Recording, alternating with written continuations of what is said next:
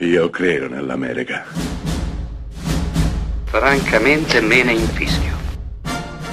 Io sono tuo padre. Anna Nishimasa. Rimetta a posto la candela.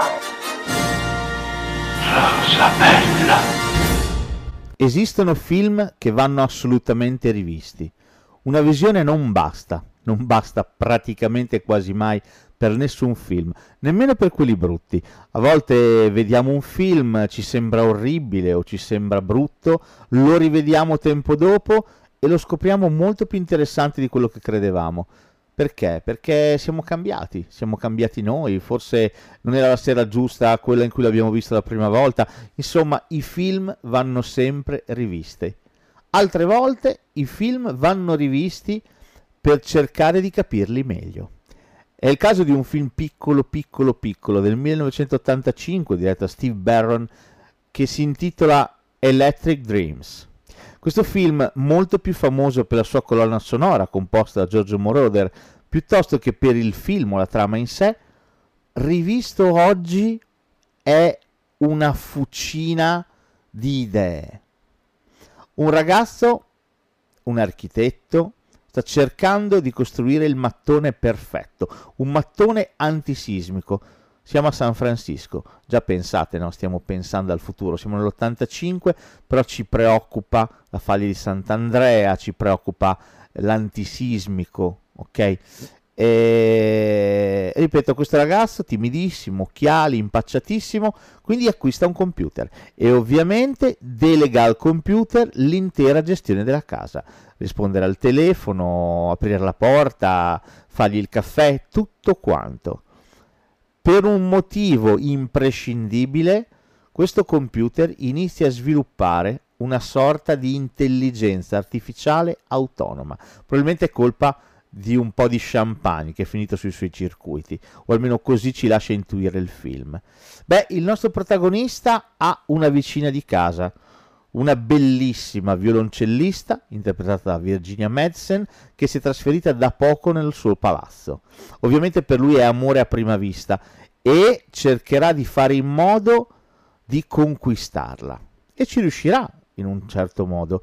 Peccato che il computer, sviluppando sempre di più autonomia, pensieri propri ed intelligenza propria, inizierà ad essere geloso. Ma ecco che arriva la sorpresa. Perché quando vidi questo film la prima volta ed ero un ragazzo, mi sembrava la storia di un computer che improvvisamente diventava geloso e voleva conoscere l'amore voleva anche lui una ragazza. E invece non è così.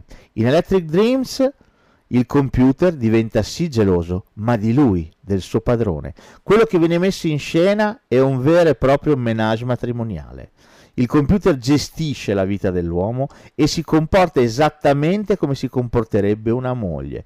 Gli prepara da bere, fa in modo che la sua vita sia piacevole, il suo ritorno a casa sia piacevole, gli dimostra in tutti i modi il suo amore. Nel momento in cui si sente tradito, perché l'uomo sviluppa un'affezione per la sua vicina di casa, umana, il computer sbrocca e inizierà a vendicarsi, a mettergli i bastoni tra le ruote in ogni modo possibile.